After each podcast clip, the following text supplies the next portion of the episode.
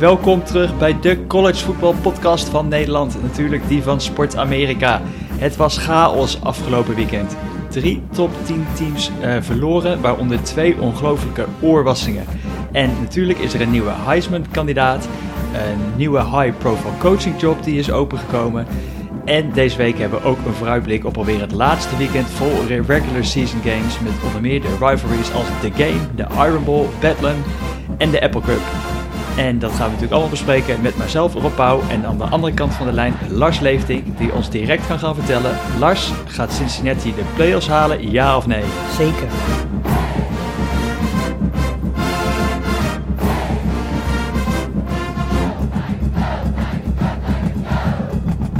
Yes, want er is een hele hoop gebeurd. En de vraag of Cincinnati de playoffs gaat behalen is misschien wel actueler dan ooit. En misschien zelfs wel realistischer dan ooit. Zelfs dat ik er een beetje in begin te geloven langzamerhand. Ze staan namelijk in de laatste playoff rankings die net uit zijn gekomen op 4. Dat betekent dat ze virtueel in de playoffs staan. Maar daarvoor moest natuurlijk afgelopen weekend een hoop gebeuren. En zoals we al zeiden, er was chaos. Uh, Waar wil je beginnen? Top, ja, waar gaan we beginnen? Uh, laten we beginnen met, uh, met Oregon, die als hoogst gerankte team onderuit ging. Als derde gerankt, de Ducks. Ja. Ze speelden bij Utah. We hadden het vorige week in de podcast al even gehad. Dat zou wel dus heel na kunnen worden. En dat ze waarschijnlijk toch niet twee keer van Utah zouden kunnen gaan winnen. Ja. Nou ja, en de eerste keer was het dan meteen prijslars. Ja, nee, dat was uh, redelijk duidelijk ook. Zeker die eerste helft van Oregon was echt dramatisch. Volgens mij was het met rust 28-0 of zo. Uh, ja, Utah wint uiteindelijk 38-7. En ik denk dat uh, we het merendeel van het seizoen ook wel gezegd hebben dat er een grote kans was dat dit een keer met Oregon ging gebeuren. Misschien niet op deze manier. Want 38-7 is dan meteen wel heel erg uh, ja, veel, zullen we maar zeggen. Maar ja, weet je, Utah is gewoon een hele goede ploeg. Zeker sinds, sinds Rising daar de quarterback is, loopt het daar een stuk beter. En uh, ja, Oregon had het daar verdedigend gezien gewoon heel moeilijk mee. En aanvallend gezien is het al geen ploeg die heel veel punten scoort. Dus uh, ja, dat hebben we afgelopen weekend gezien. En ik denk dat, uh, nou nee, dat denk ik niet, dat weet ik wel zeker, dat, dat Oregon wat dat betreft, die kon zich geen fout permitteren. Dat hebben ze nu wel gemaakt. Dus Oregon is wat dat betreft voor de playoffs wel, wel uitgeschakeld. Ja, daar gaat de enige playoff hoop voor de Pac-12 die nog over was. Natuurlijk al vrij snel in het seizoen bleek dat Oregon de enige was. Uh, verloor inderdaad van Utah. Je zei het al, Cam Rising daar nu op quarterback. Ze begonnen het seizoen met Charlie Brewer. En volgens mij was er nog een preseason game waarin Charlie Brewer volgens mij perfect was met vijf touchdowns. Dan zou dat iedereen dacht, we hebben hier een nieuwe quarterback. Maar die was er uiteindelijk toch wel snel weer verdwenen. Ja. Um, ehm, CJ Verdell natuurlijk wel echt een gemis bij Oregon. Dat hij eigenlijk uh, al vroegtijdig moest afhaken voor dit seizoen. Een gevaarlijke running back. Um, maar ja, uiteindelijk Mario Cristobal, coach van Oregon, die doet daar een geweldige job in terms of uh, recruiting. Hè, Alle spelers die hij binnen weet te halen. Maar op het veld is die laatste beslissende stap nog niet gezet. Nee, ja, daar goed inderdaad wat jij zegt qua recruiting is het inderdaad knap. Want alle andere, ja, alle colleges in, in de Pac-12 hebben het heel moeilijk om überhaupt spelers uh, naar hen toe te trekken. Als je ziet welke, welke quarterbacks op dit moment het heel goed doen, die komen bijna allemaal uit de regio van, van Californië. Um, maar die spelen niet in de Pac-12. Um, ehm, Oregon is wat dat betreft de enige die een beetje hè, spelers als een Thibodeau naar, naar de Pac-12 kan halen. Um, maar ja, als je heel realistisch kijkt naar hoe het spel dit seizoen is geweest, is het eigenlijk al, al vrij bizar dat ze bijvoorbeeld van Ohio State gewonnen hebben. Als je ziet hoe Ohio State nu aan het spelen is. Um, en dat ze het eigenlijk zo lang hebben volgehouden om, om mee te doen met de playoffs. Want ik denk niet dat wij van tevoren een Pac-12 team als, als playoff team zagen, zelfs Oregon niet. Uh, dus wat dat betreft staat Oregon nu een beetje, denk ik, waar iedereen van tevoren had verwacht dat ze, dat ze zouden staan. En ik denk dat iedereen deze nederlaag ook wel een keer aan zag komen. Ja, ik, ik, moet nog even terugluisteren naar onze eerste aflevering van dit seizoen. Maar volgens mij had ik nog wel Utah genoemd als Pac-12-winner, geloof ik. Ja, dat kan wel nog steeds. Want ze gaan in ieder geval het, uh, weer tegen nog. Oregon spelen, toch? In de championship game. Dus wat duidelijk. Nou, het is nog niet, nog niet zeker of het oh, nee, Oregon, wordt natuurlijk. Ja, precies. Nee. Uh, Oregon die moet eerst nog van Oregon State zien te winnen. Ja. En volgens mij heeft ook Washington State zelfs nog een kans als die de Apple Cup weten te winnen, waar we het zo meteen ook nog wel even over hebben. Dus uh, een hele hoop scenario's nog in een hele hoop championship games. Uh, maar laten we snel even overschakelen naar een van die uh, quarterbacks uit California, waar jij misschien net al op doelde. Die namelijk bij Ohio State QB1 is. En dat was CJ Stroud. Ohio State speelde tegen Michigan State. De ja, grote matchup misschien wel van het weekend. Want hier ging al het vuurwerk van komen in de Big Ten. En... Ja, bij, bij rust was er een score die... Ik weet niet of we die al eerder gezien hebben. Of dat ik hem al eerder gezien heb in een wedstrijd die ik volgde.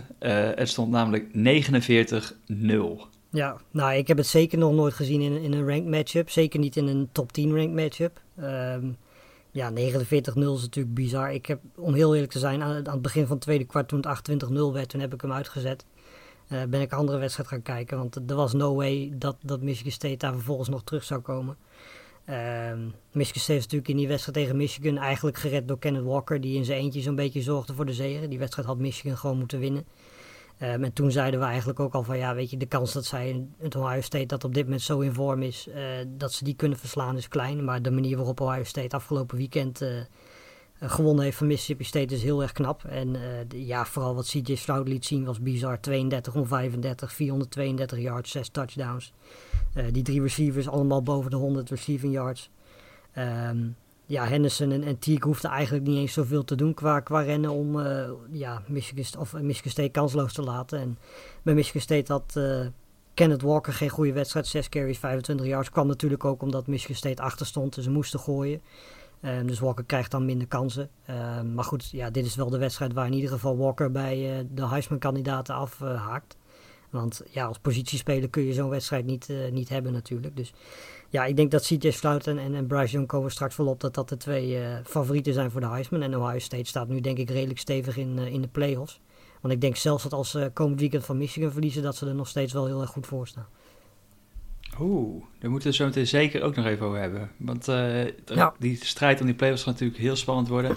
Maar eerst ja, inderdaad die prestatie van Ohio State in de eerste helft. En vooral CJ Stroud, die cijfers die hij zeg maar neerzette of kon overleggen afgelopen weekend.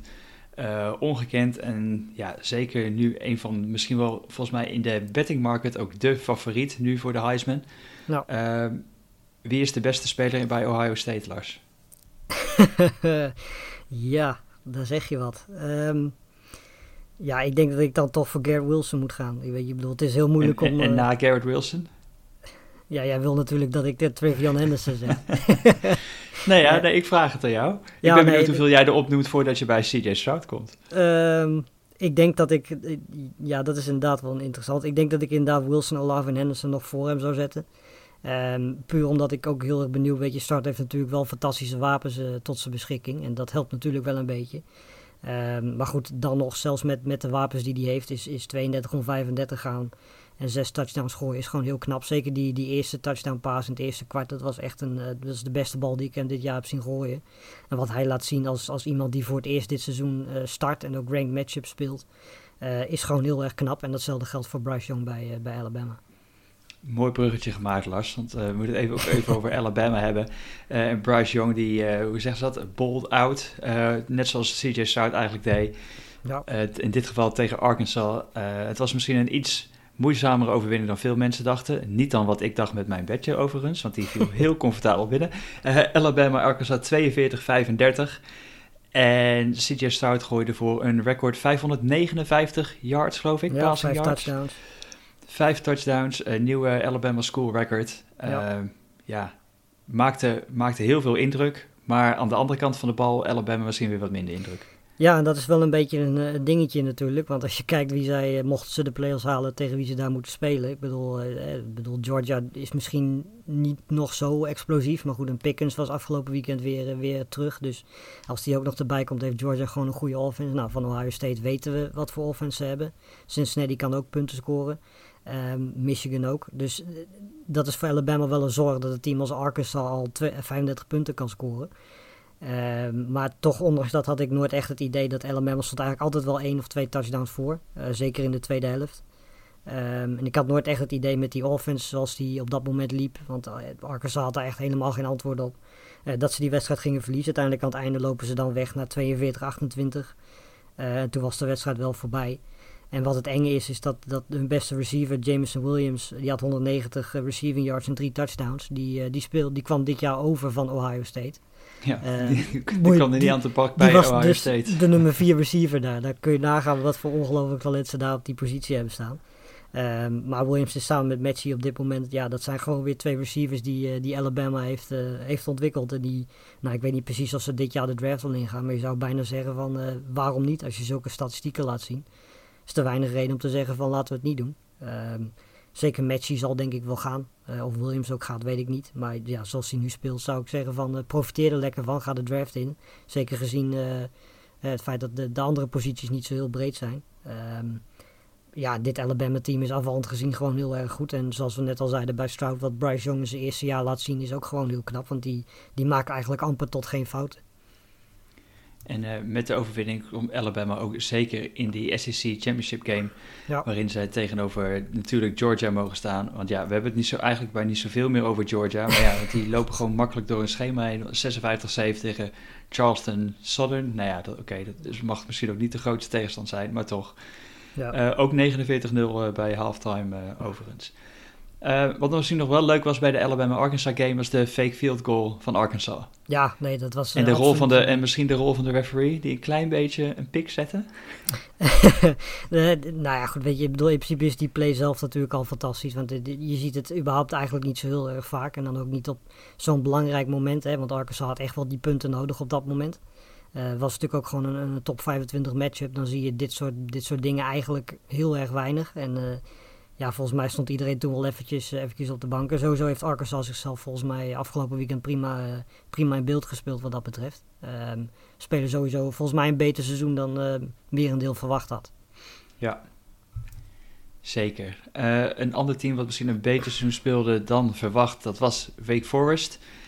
Die hadden natuurlijk al die zure nederlaag, was het vorige week, opgelopen. En nu mochten ze aan de bak tegen Clemson. En uh, ja, ze waren nog als tiende gerankt de week Forest. En toen opeens was daar Clemson 48 punten van Clemson. Ja.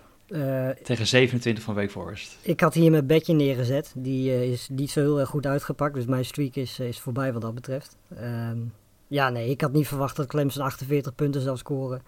En Wake Forest maar 27. Je zou zeggen van tevoren dat is eerder andersom. Um, maar ja, het probleem van Wake Forest was gewoon dat ze de, de, running game niet konden stoppen. Ik bedoel, Pace had uh, 24 carries, 191 yards. Shipley 19 carries, 112 yards. Ja, als je dat dan combineert met die defense van Clemson die gewoon heel goed is. Um, en het feit dat Wake Forest aanvallend gezien ook niet zijn beste dag had. Um, ja, dan kan er zo'n uitslag komen. Ik bedoel, Ragalele speelde weer niet echt een weergeloze wedstrijd, maar het hoeft ook niet. Want uh, ja, in principe deed de running game gewoon zijn ding. En dat was, uh, er was genoeg om van Wake Forest te, te, winnen. Daardoor is die divisie nu ook ineens weer spannend. Ja, uh, we moeten zo heel even snel de standings. Trouwens, laten we er meteen even bij pakken. Even kijken. Wake Forest in de ACC Atlantic. Ja, als ze gewoon winnen van Boston College komend weekend is er niks aan de hand. Ja. Maar mochten ze die wedstrijd verliezen, dan uh, ja, staan Clemson en zelfs NC State staan op de loer om uh, misschien wel die playoffs of die championship game spot over te nemen. Ja. Waarin ze dan zouden moeten spelen, een van die drie teams dus tegen Pittsburgh Panthers. Ja, dat wordt wel een leuke wedstrijd, want ik denk dat Pittsburgh dat gaat winnen. Maar ja, Clemson moet trouwens tegen, tegen South Carolina komend weekend en NC State moet tegen North Carolina. Dus dat ja. zijn allebei niet wedstrijden die je zomaar even wint, laten we het zo zeggen als Wake Forest verliest en NC State wint, dan staat NC State in de championship game. Klopt. Bij sommige conferences, ik zat er, uh, voor deze pot even door al die scenario's probeerde ik heen te gaan voor alle conferences, maar het werd erg, ja, aardig ingewikkeld bij sommige. Ja. Um, vooral ook bij de Big Ten, waar we misschien net ook over hadden, want Michigan die won gewoon. Uh, die eigenlijk heel erg overtuigend van Maryland, hele goede overwinning. We hebben het eigenlijk ook dus, niet zoveel over Michigan, hè? dat is ook een goed teken. Ja, inmiddels zijn ze gewoon 10 en 1. 10-1 record. En natuurlijk zat dit weekend ja, de allesbeslissende wedstrijd tegen, tegen de Buckeyes op het programma. Uh, Maar ja, de winnaar daarvan, die speelt dus de, de Big Ten uh, Conference Championship Game. Ja, en, tegen wie? maar dan tegen wie? Er zijn er nog drie kanshebbers. Ja. En dat zijn Wisconsin, Minnesota en Iowa. Het kan zelfs zo uh, uitkomen dat er in de Big Ten West na komend weekend vier teams met, met een record van 6 en 3 zijn. Ja, en ik denk dat alle vier die teams uiteindelijk in die championship game geen kans hebben. Dat is dan aan de andere kant ook wel weer het grappige eraan. Um, nou, dan hebben we het meteen plat geslagen. Ja, precies. maar uh, nee, ja, weet je, dit, uh, weet je, dit zijn vier hele goede teams. Um, alleen, ja, weet je, zeker als Ohio State in die, in die championship game komt, die vier teams kunnen aanvallend gezien absoluut niet mee met, uh, met wat Ohio State in huis heeft. Um, dus ik, ja, weet je, Ohio State en Michigan zijn gewoon betere teams dan, dan, dan Wisconsin en Iowa dan Minnesota en ook uh, dan Purdue. Ja, want volgens mij, als ik het goed heb, als ze alle vier op een 6-3 record komen, is, wint Minnesota geloof ik de tiebreaker. Uh, en anders hebben we natuurlijk gewoon het scenario als Wisconsin zijn wedstrijd wint komend weekend, zijn die degene. En als ze verliezen, maar Iowa wint, dan is Iowa degene. Ja, precies. Of Wisconsin heeft van Iowa gewonnen, toch? Uh, ja. Ja, precies. Ja, ja, ja. ja. Oké, volgen jullie nog mensen thuis? Dit was de Big Ten. dus het wordt daar dus of Ohio State of Michigan tegen of Wisconsin, Minnesota of Iowa. Um, ehm, SEC hebben we dus al vastgelegd, Bama, Georgia. Ja. Andere conference waarin er nog een uh, hoop op het spel staat. En natuurlijk de Big 12. Oklahoma State won gewoon weer. Oklahoma won ook. Uh, komend weekend ook daar Bedlam, zoals de wedstrijd de kraker heet, tussen Oklahoma en Oklahoma State. Ja. En voor de championship game is het in ieder geval bekend dat Oklahoma State, die staat er sowieso in. Maar het is nog de vraag of het is tegen Oklahoma uh, of tegen Baylor. Ja, precies. Want Oklahoma, als Oklahoma, even kijken, als Oklahoma wint, dan staat Oklahoma erin. Als Oklahoma verliest, staat Baylor ja. erin. Ja. Uh, ja, als Baylor dan wel wint natuurlijk. Ja, precies. Maar goed, tegen wie moet Baylor überhaupt? Dat is een goede vraag. Die moet tegen, tegen, tegen Texas Tech, ja. Nou ja, goed, vanuit gaat dat Belen dat wint. Dan zou Oklahoma dus straks gewoon in een scenario kunnen komen dat ze dus geen championship game spelen. Dat zou toch wel... Uh... Ja, en als ze hem wel spelen, moeten ze dus uh, twee keer achter elkaar tegen Oklahoma State. Krijgen we een week later krijgen we een rematch. Ja. ja, dat ging natuurlijk afgelopen weekend voor Oklahoma ook weer niet heel erg, uh, heel erg makkelijk. Volgens mij zijn ze daar niet zo van, eenvoudig winnen bij, bij Oklahoma dit jaar.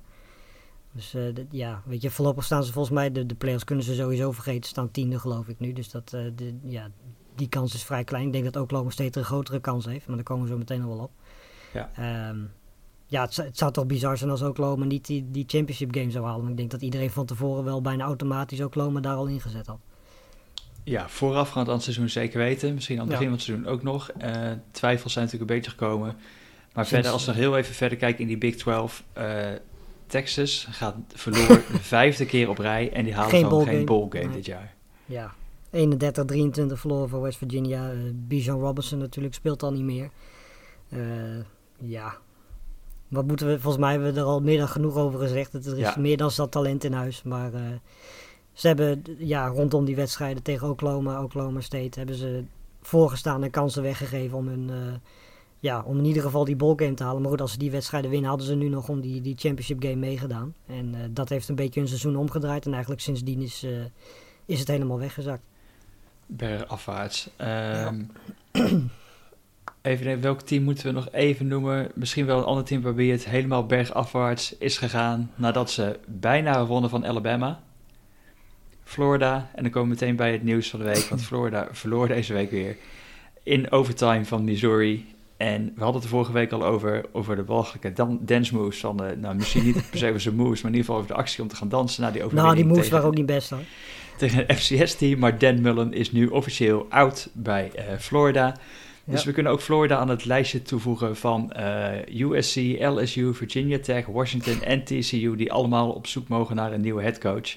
Ja. Dan Mullen die krijgt in ieder geval volgens mij deze maand nog uh, de eerste 6 miljoen van zijn 12, uh, 12 miljoen buy-out op zijn bankrekening bijgeschreven. En de komende zes jaar krijgt hij in ieder geval iedere keer nog een miljoen. Precies, ik denk dat hij er niet extreem rauwig om zal zijn. Ik denk ook dat hij er al wel een beetje rekening mee had gehouden. Want ja, eigenlijk was het vorige week al niet meer houdbaar. Of eigenlijk de week daarvoor al toen ze een uh, defensive coordinator uitgooiden natuurlijk. Uh, het zat er al wel een beetje aan te komen. Ik denk dat hij het zelf ook wel een beetje op voorbereid had. En uh, ja, ik denk dat die 12 miljoen die hij krijgt, dat dat veel goed maakt. Ja, eigenlijk best opvallend hè. Vorig jaar nog in de SEC Championship game met Florida. Ja. Nog gehaald en nu is het einde verhaal. En als je dan ook kijkt naar bijvoorbeeld naar een LSU, waar, waar Ed Orgeron natuurlijk twee jaar geleden nog national title won en die ook gewoon vertrokken is. Uh, ja, en ze moeten nu ook komend weekend van Florida State winnen, anders halen ze niet eens een ballgame. Ja, nog een team dat inderdaad nog moet winnen om een ballgame te halen. Net zoals uh, LSU, net zo. Ja. LSU net zo, ja, die moeten van A&M zien te winnen om een ballgame te halen. Ja. Ehm, nog een team wat ook nog moet vechten voor een ballgame, USC, die moeten van BYU winnen. Dat gaat niet gebeuren. Uh, nou, dan weten we dat ook alvast. Volgens mij heeft BYU eigenlijk ook, uh, terwijl ze niet in de Pac-12 of in de Pac-12 zitten, wel ongeveer het beste record van uh, ieder Pac-12 tegen Pac-12 teams dit jaar. Ja. Um, ja, het is gewoon een goede ploeg. Dat is elk jaar is dat, uh, volgens mij krijgt BYU wat dat betreft niet genoeg aandacht voor wat ze elk jaar weer neerzetten. Want Zach Wilson is natuurlijk gewoon weggegaan vorig jaar. Ja. En om dan dit jaar gewoon weer 9 om 2 te gaan en, en 13 te staan, dat is, dat is heel erg knap. Want ja, BYU is uiteindelijk wel gewoon een independent college. Wat dat betreft ja, krijgt Notre Dame misschien iets meer aandacht dan dat BYU dat krijgt. Maar misschien is dat wel helemaal niet terecht. Ja, Notre Dame van ons misschien ook iets weinig aandacht krijgen. Want die zijn ook gewoon nog aan het lurken naar die playoffs spot 10 en 1 record. Want laten we de rankings er maar eens bijpakken. Die uh, vannacht, het is vandaag woensdag, uh, die afgelopen nacht zijn naar buiten zijn gekomen. Georgia nog steeds op 1 natuurlijk. Inmiddels Ohio State na die ongelooflijke zee, indrukwekkende zegen op Michigan State.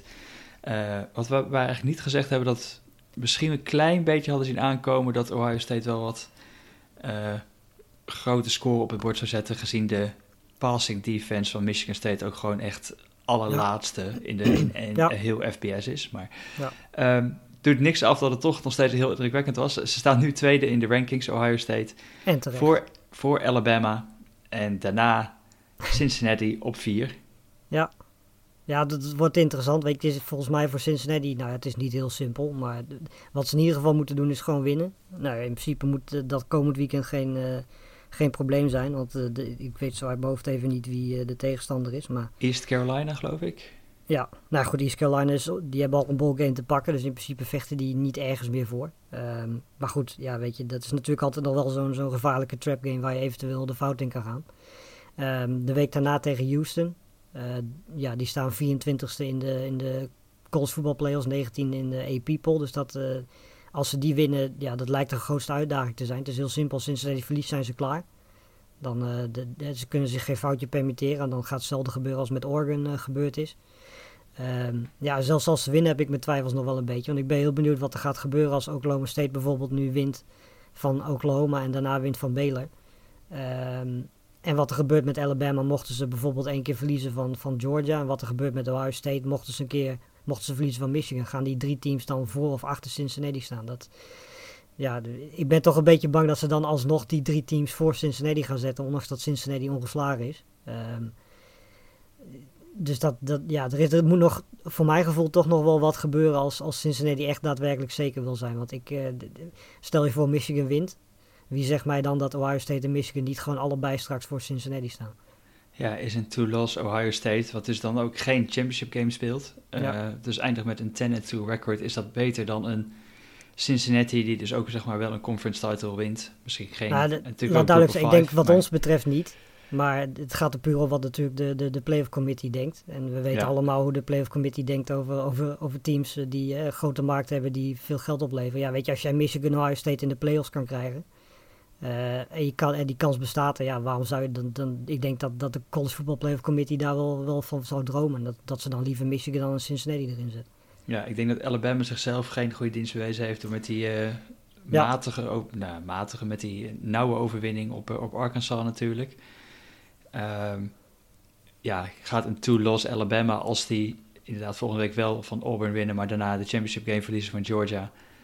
Uh, ja. Staan die er dan wel in? Kijk, als Alabama volgende week verliest van Auburn, maar ze winnen wel van Georgia, dan staan ze als two-loss team ook wel boven Cincinnati, denk ik. Maar andersom dat denk ik ook. weet ja. ik het niet. Ja, het is ook ehm, wat dat betreft jammer dat Notre Dame eigenlijk niet meedoet. Dat komt eigenlijk vooral omdat, uh, omdat ze van Cincinnati verloren hebben natuurlijk.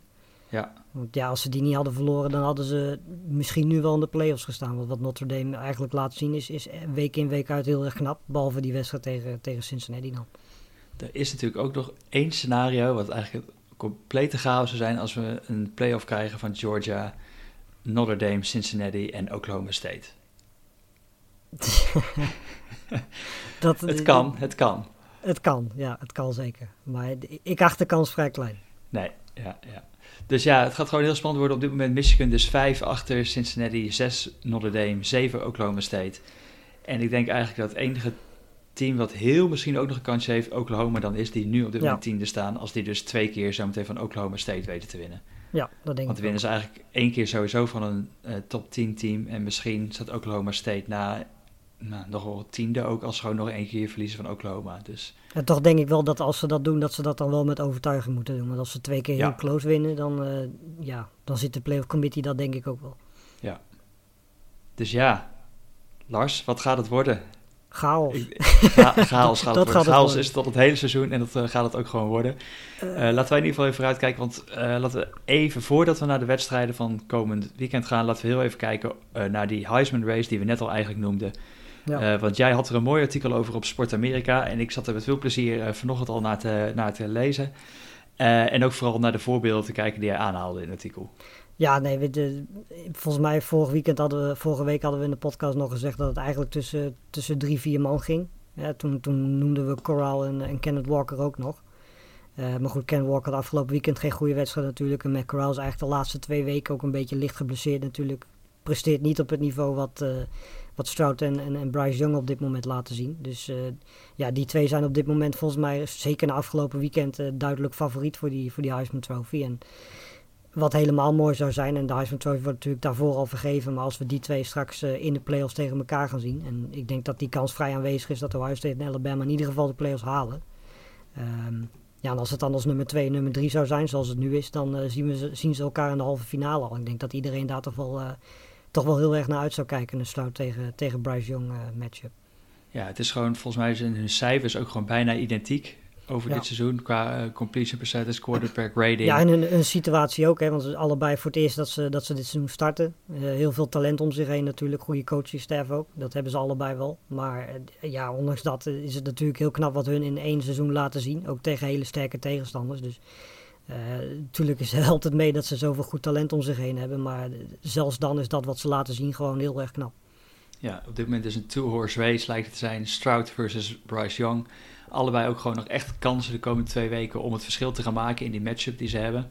Ja. Uh, natuurlijk Stroud die dan sowieso nog de wedstrijd tegen Michigan heeft en wellicht daarna ook nog wel tegen Wisconsin in de title game.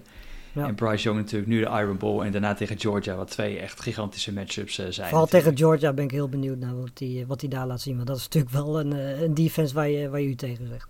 Ja, dus ja, we gaan dat. Uh, waar, uh, volgens mij, wat ik al zei, in de bettingmarkt, volgens mij Stroud nu de favoriet. Ik, persoonlijk hoop ik eigenlijk nog steeds op uh, Jong, want ik had voor het seizoen had ik al een Jong ticket. dus een beetje biased hier, maar. Ja, het, maakt mij in principe niet zoveel uit. voor mij vind ik het al mooi dat ze allebei überhaupt meedoen. Want dat had ik, ja, misschien had ik het van Bryce Young wel verwacht, maar van Stroud eerlijk gezegd niet. Dus ja, weet je, dat een van die twee het gaat winnen, dat vind ik eigenlijk al mooi zat. Want ik denk dat iedereen van tevoren een, een Rattler, een Howell Ehm, of misschien een Coral had, had opgeschreven. Dus wat dat betreft gaat überhaupt een verrassing al winnen. En dat is, dat is wat mij betreft wel prima. Oké, top. We gaan het zeker dat met veel plezier kijken de komende wedstrijden. Ehm, naast natuurlijk gewoon al het andere gewone geweld waar we eigenlijk op moeten gaan letten voor die beslissingen. Wie er in die playoff spots komen, wie er in de championships komen, game komen. De komende twee weken wordt genieten. De komende twee, het is eigenlijk het hele seizoen al genieten zou ik zeggen. Ook, ja, maar het wordt nu gewoon nog meer genieten. we beginnen eigenlijk misschien al met vrijdagavond. Want als je kijkt naar wat er op het programma staat, uh, vrijdagavond zat er al een paar mooie matchups, waaronder een rivalry, de Egg Bowl. Ja, en daar gaat ook meteen mijn, uh, mijn bed heen. Want oh, eh, ja, het was heel erg, heel erg zoeken naar iets waar ik het niet mee eens was. Of in ieder geval waarvan ik overtuigd was dat het niet gaat gebeuren. En in dit geval is dat bij deze wedstrijd, want Mississippi State is anderhalf punt favoriet. Um, ik denk dat Ole Miss een betere ploeg is. Um, ik ga die wedstrijd daar sowieso niet live kijken, want die wedstrijd is s'nachts. Maar ik kijk sowieso geen wedstrijden van Mississippi State, want ik word helemaal gek van al die bellen de hele wedstrijd. Um, maar uh, ja, weet je, ik denk dat Ole Miss een betere ploeg is. Ik denk dat Mississippi State uh, een beetje overrated is. Uh, stond ook heel lang in één keer in, in de playoff rankings, geloof ik. nou, we hebben de afgelopen twee weken wel gezien waarom dat niet helemaal terecht was. Ondanks dat ze natuurlijk tegen Auburn dat natuurlijk niet zoveel spelers hadden, hadden ze het, eh, hadden ze het lastig. Ik denk dat Ole Miss deze wedstrijd, deze wedstrijd gaat winnen. Met hoeveel maakt in principe niet uit. Maar ik verwacht niet dat Mississippi State deze wedstrijd gaat winnen. Oké, okay. Ole Miss plus anderhalf punt krijg je er gewoon bij. Is, jouw is jouw bedje voor de week. Ja. Um, ik ga mijn, uh, mijn bedje gaat naar eigenlijk misschien wel de grootste wedstrijd van het weekend. En dat is natuurlijk de game, de rivalry tussen Michigan en Ohio State. Ehm, ik zie daar de, de over-under is 64,5 punt momenteel. en ik ga naar de under. Misschien verrassend. Maar ik heb er een ja, ik hoor, jou ik hoor de twijfel in je stem, Lars. Ja, zeker. nou, ik denk, dat, ik denk dat die Michigan defense, je hebt gewoon de number 5 pass defense. Uh, dus gewoon echt een stuk beter. Nou, ongeveer 125 posities beter dan die van Michigan State, om het even zo te zeggen als we kijken naar de rankings. Uh, veel sterker defensive team en ook een sterker run game van Michigan, waardoor zij denk ik ook wel in staat zijn om die Ohio State offense een tijd lang ook van het veld te kunnen gaan houden. Ehm, dus ik denk dat we daar gewoon echt wat minder punten te zien gaan krijgen dan dat Ohio State bijvoorbeeld afgelopen weekend op het bord uh, zette. Ja. Ehm, ja, en natuurlijk een rivalry game. Maar ja, verder deze wedstrijd, wie gaat er winnen? Ohio State natuurlijk eigenlijk toch wel de grote favoriet. Ze hebben de laatste acht ontmoetingen ook gewonnen. Michigan, de laatste keer dat ze wonnen was in 2011. uh, ja, het Wrijf het er nog maar even in. Ja, het wordt misschien eens tijd. Harbaugh heeft nog nooit van uh, Ohio State gewonnen, al vijf keer op rij verloren nu. Een gezonde rivalry. Ryan Day, die volgens mij vorig jaar nog zei dat hij... Uh, I'm gonna hang 100 on them. Nou, ik weet niet of ze 100 punten gaan scoren. Ik hoop het dus eigenlijk niet. Ehm, tegelijkertijd zijn natuurlijk Geddes, de defensive coordinator van Michigan. Ja, we hebben de blueprint al, al een hele tijd ready ja, dat wordt gewoon een, gaat gewoon een ongekende sfeer worden en een ongekend gevecht, Lars.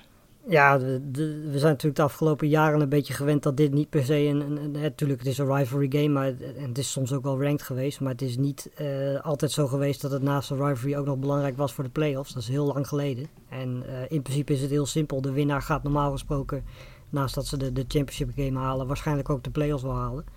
Um, dus ja, er staat bizar veel op het spel in deze wedstrijd. Naast de rivalry dus ook de, de college football playoffs. En Michigan gaat het absoluut closer maken dan Michigan State. zou heel knap zijn überhaupt als ze dat uh, voor elkaar krijgen om nog uh, dikker te verliezen. Maar Michigan heeft meer talent in huis, zeker verdedigend gezien. Um, Hutchinson die valt natuurlijk het hele jaar al op. Um, aanvallend gezien moet ik zeggen dat McNamara, die, die quarterback, de, daar was ik ja, op de eerste helft van het seizoen nog een beetje twijfelachtig over. Maar zeker de tweede helft van het seizoen speelt hij heel erg goed. Um, running game is natuurlijk fantastisch van Michigan. Met, met Haskins en met Crum. Dus uh, ja, weet je, ik denk dat Michigan wel een, een betere ploeg is dan Michigan State. Michigan gaat uh, Ohio State absoluut wel uitdagen. Maar ja, zoals, zoals de offense van Ohio State op dit moment speelt, is denk ik maar één ploeg verdedigend gezien die, die de Buckeyes eventueel tegen zou kunnen houden. En dat, dat is Georgia. En zelfs daar heb ik mijn twijfels over.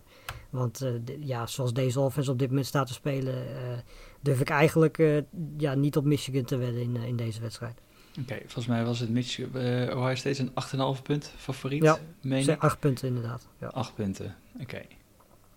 Nou, zoiets, zoiets zal het zijn, denk ik. Weet je, Ohio State gaat niet Michigan in Michigan eventjes van de mat vegen, dat geloof ik niet.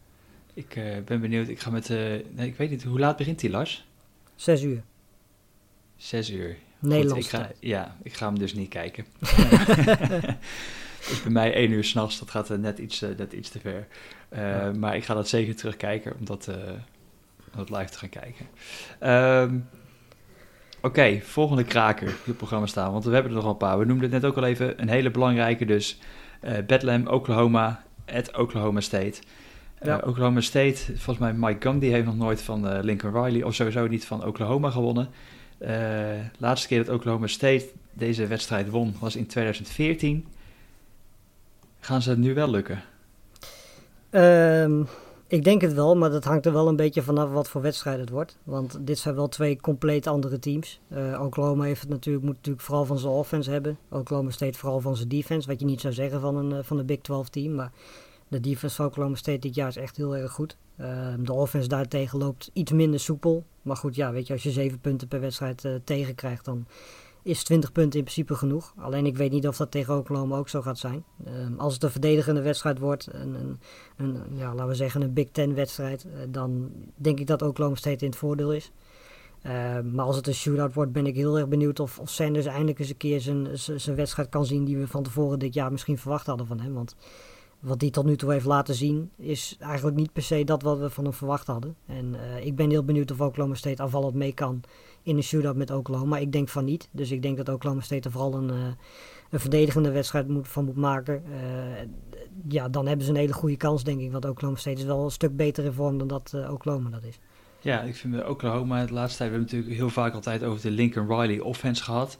Maar het lijkt alsof die toch ook wel een beetje hapert en niet zo. We dachten, Caleb Williams is het antwoord. Nou, dat blijkt de afgelopen twee weken ook weer niet helemaal zo te zijn.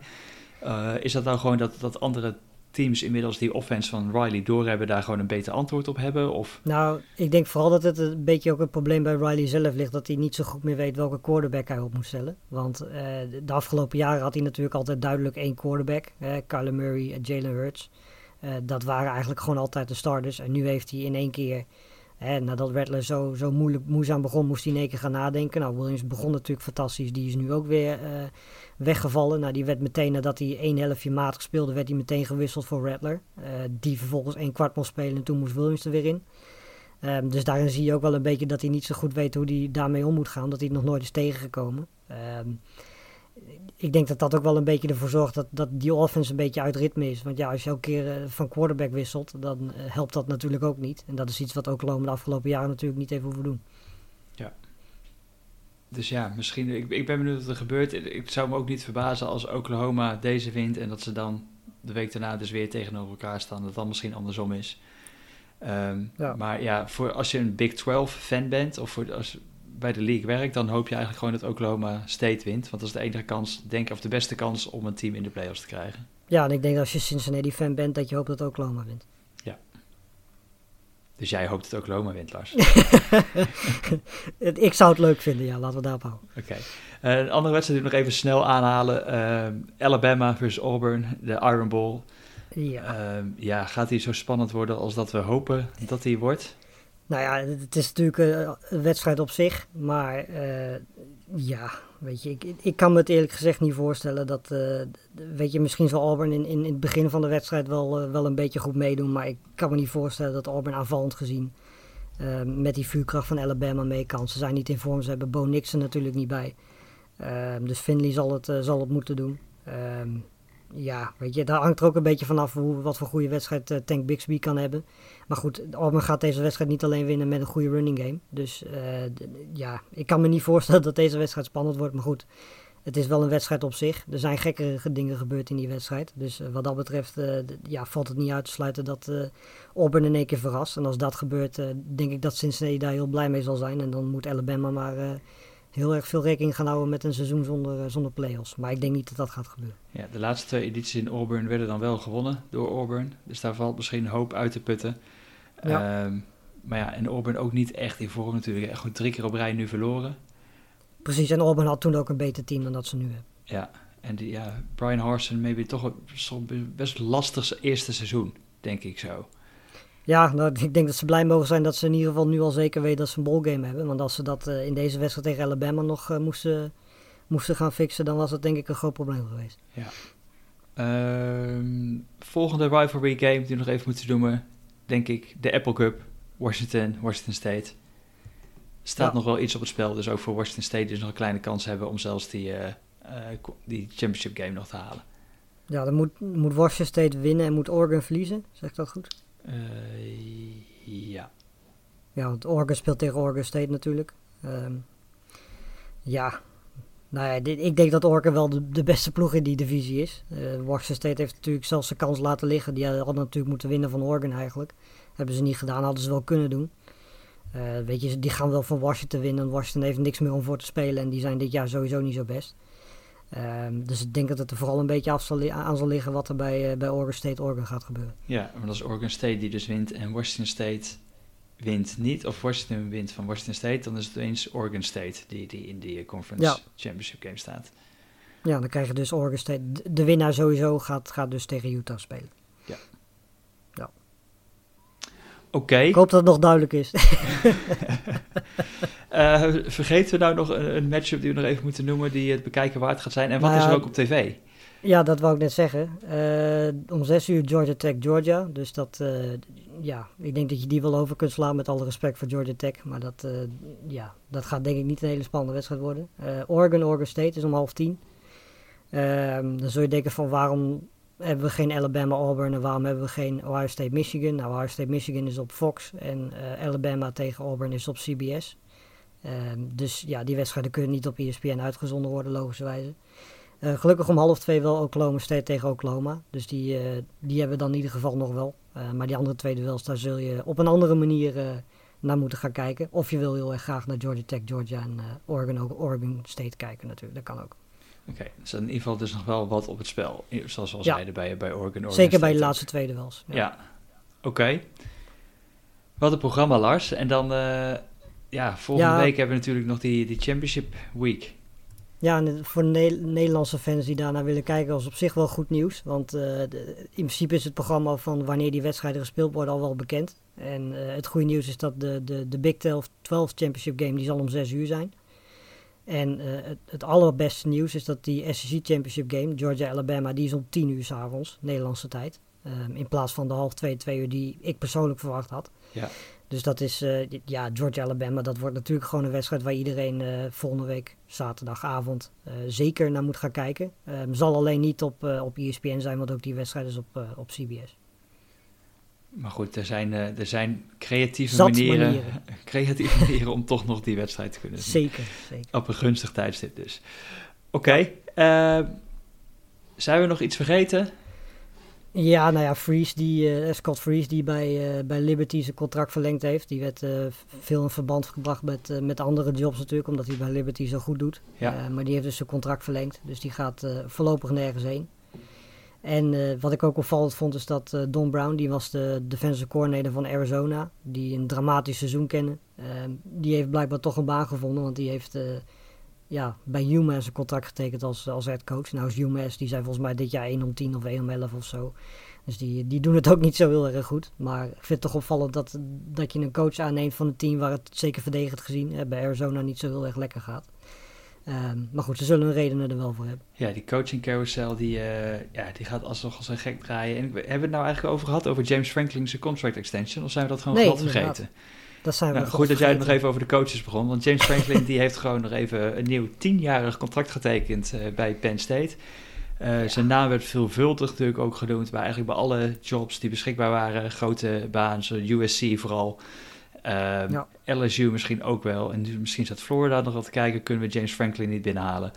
Maar James Franklin die, uh, die blijft dus bij Penn State, lijkt het, de komende jaren. Ja, nou ja, op zich ook wel logisch als je daar 7,5 miljoen per jaar kunt gaan verdienen. Dan zou ik op zich ook wel zo'n uh, contract willen zeker. Zeker tien jaar natuurlijk, want het, dan gaat hij nooit uitzitten, normaal gesproken. Um, maar ja, weet je, ik bedoel, Franklin heeft nu natuurlijk wel heel veel zekerheid de komende, komende jaren. Want ja, als hij ontslagen wordt, is de kans ook vrij groot dat hij dan nog wat extra's krijgt natuurlijk. Hij krijgt volgens mij, uh, was het al bekend, dat als hij ontslagen wordt, dat hij alles krijgt uitbetaald. Pff, van zijn contract. Ja.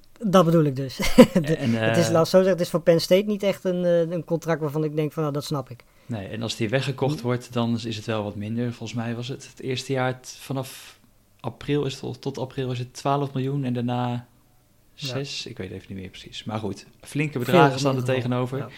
Voor James Franklin, een gewild man op de, op de transfermarkt als coach. Maar lijkt dus gewoon bij Penn State te gaan blijven. Ja, dus, voor Franklin goed nieuws, voor Penn State, ja. Wat mij betreft wat minder goed nieuws. Niet dat Franklin zo'n slechte trainer is, maar gewoon het contract zelf is... Uh, lang. Vanuit het oogpunt van Penn State een beetje een rare keuze. Ik, uh, ik ben niet zo overtuigd van die tienjarige contracten. Uh, nee, maar goed, niet. aan de andere kant, als ze zien, denken van joh, met, met James Franklin, wat hij doet op het gebied van recruiting, wat voor talent hij allemaal naar Penn State weet te halen de komende jaren, afgelopen jaren, maar ook de komende jaren volgens mij. Dat is de vierde en voor 2022 staan de recruiting rankings en alweer vijfde in 2023. Ja, misschien weet Franklin ook wel iets wat wij niet weten, dat Penn State over vijf jaar in de SEC speelt of zo. Dat kan natuurlijk ook. Wie weet. Of misschien denk ja, ik denk dat ik denk dat hij misschien gewoon hoopt dat hij één keer echt een goede quarterback heeft bij Penn Ja, State. precies. Want het Ja. talent eromheen, dat is er wel. Maar ja, met een Sean Ja, Clifford de- en hiervoor Trace McSorley ga je de oorlog niet winnen in de Big Ten. Het probleem blijft natuurlijk ook dat hij eh, al die recruiting eh, classes van al die andere Big Ten teams nog steeds om zich heen heeft. En vooral Ohio State en Michigan natuurlijk. Ja, hij heeft het altijd wel close gehad tegen, tegen Ohio State. Maar ja, die trein van eh, Ryan Day, die dendert daar gewoon door. Op gebied Ja. van recruiting, op gebied van offense, wins, alles. Dus ja, Precies. zie ze maar eens te stoppen, die bakhuis. Ja. Oké, Lars, eh, het zit er weer op. We hebben er weer een eh, Yes. lange podcast van gemaakt, zie ik, zonder dat we het zelf weer doorhebben. maar ik hoop dat jullie ook allemaal nog, nog steeds aan het luisteren zijn en ervan genoten hebben. Ehm luistervraag, kunnen we die eigenlijk nog snel ingooien? Want we zijn nog glad vergeten. Eh, hebben we luistervragen? Volgens ja, er was een vraag binnen. Ik pak hem er snel bij. Eh, het ging over de playoff expansion. Oh ja. Dirk van den Berg die vroeg: wat denken jullie van een nieuwe playoff format die rondgaat? Er is sprake van het uitbreiden van 4 naar 12 wins, eh, teams. Ja. Is er een uitbreiding naar 8 niet goed genoeg? Met de 5 Power 5 champs en de best group of 5 en dan 2 at large. ja, volgens mij werd hier begin, volgens mij in de allereerste podcast hebben we het hier volgens mij ook over gehad. Sindsdien is er eigenlijk niet zo heel veel meer mee, mee gedaan of gebeurd. Dat is natuurlijk logisch, want het seizoen is nu bezig. Maar nou ja, ik denk dat we het met z'n allen wel eens zijn dat, dat het uitgebreid moet worden. Ik denk dat dat ook financieel gezien voor, voor collegevoetbal natuurlijk gewoon veel interessanter is. Um, alleen, ja, weet je, de, de reden waarom ze het doen, die discussie van uh, wie er als vierde binnenkomt, weet je, dat ga je daar niet mee oplossen. Want uh, dan krijg je straks een situatie van, oh, wie gaat er als achtste binnen en de nummer negen, dan krijg je van, uh, oh, die had er eigenlijk wel in moeten staan. Dus dat, dat probleem verschuift gewoon, denk ik. Ik denk niet dat dat probleem daarmee op te lossen is. Maar ik denk dat iedere collegevoetbalfan toch wel, nou ja, misschien is inderdaad 12 is misschien een beetje extreem. Aan de andere kant, ja, weet je, als je 12, als je kijkt naar nu, als je kijkt wat voor top 12 je nu zou hebben uh, denk ik dat teams als een Ole Miss en zo, ja, in de play-offs, ik denk dat dat meer dan vermakelijk zou kunnen zijn. Dus uh, ja, weet je, wat betreft de, de, de teams die er dan inkomen, maakt het denk ik niet zo heel veel verschil. Want het zal de SEC blijven, het zal de Big Ten blijven, het zal de, uh, de, de, de, de, Big 12 blijven. Ik denk dat alleen de Pac 12 misschien een beetje baat bij heeft als het naar 12 gaat. Want die hebben natuurlijk heel moeilijk de laatste jaren. Ja, tenzij ze dus inderdaad sowieso bij, bij acht conference champ erin hebben zitten. Ja, is ook wel weer waar. Ja. Dus nee, weet je, maar ik denk dat we het met z'n allen wel eens zijn dat, dat die expansion er moet komen. En volgens mij gaat die er ook wel komen. Alleen ja, het grote probleem, de discussie over die vierde plek, dat wordt gewoon opgeschoven dan naar de achtste plek of naar de twaalfde plek. Dat ga je daar niet per se mee oplossen. Ja, ik uh, persoonlijk uh, geloof ik ook wel meer in, in acht teams eigenlijk. En dan ja, is het gewoon die, die, uh, die Power 5 champs en dan de Group at 5. En dan nog twee. En dan zie ik het liefst dat er er is vast wel iemand die een heel slim, gewoon wiskundig model kan berekenen. waarbij je op basis van strength of schedule gewoon beslist wie nou die beste teams, uh, die andere twee beste teams zijn. Zonder dat we daar een playoff committee voor in het leven roepen die uh, met onder allerlei invloeden uh, bepaalde beslissingen nemen. Ja, waar je ook rekening mee moet houden natuurlijk als je dat zo uitbreidt naar 12, dat je misschien in de knoop komt met, met de NFL playoffs. Want dat, weet je, ja, die begint natuurlijk ook in januari. Dus je, moet, je, je kunt niet zeggen van er zit sowieso al weinig tijd tussen zeg maar, het, het reguliere seizoen en de ballgames. Dus dit, ja, weet je, ik bedoel, de playoffs duren nu al een week, anderhalve week. En als je dat naar 12 uitbreidt, duurt het natuurlijk alleen maar langer. Um, want het is niet zo zoals bij basketbal dat je onderdag een wedstrijd kan spelen. Dat ja. moet je echt wel een week tussen.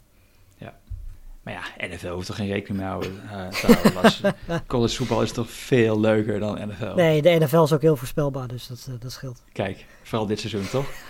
ja, precies. Oké, okay. dan gaan we er nu echt het eind op rijden. Dikke drie kwartier over, over college voetbal gesproken. Toch uh, ja, super mooi en super leuk om te volgen. En Lars, bedankt weer.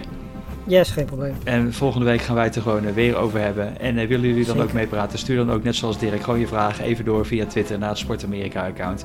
Of naar @larsleeftie of naar @rappau.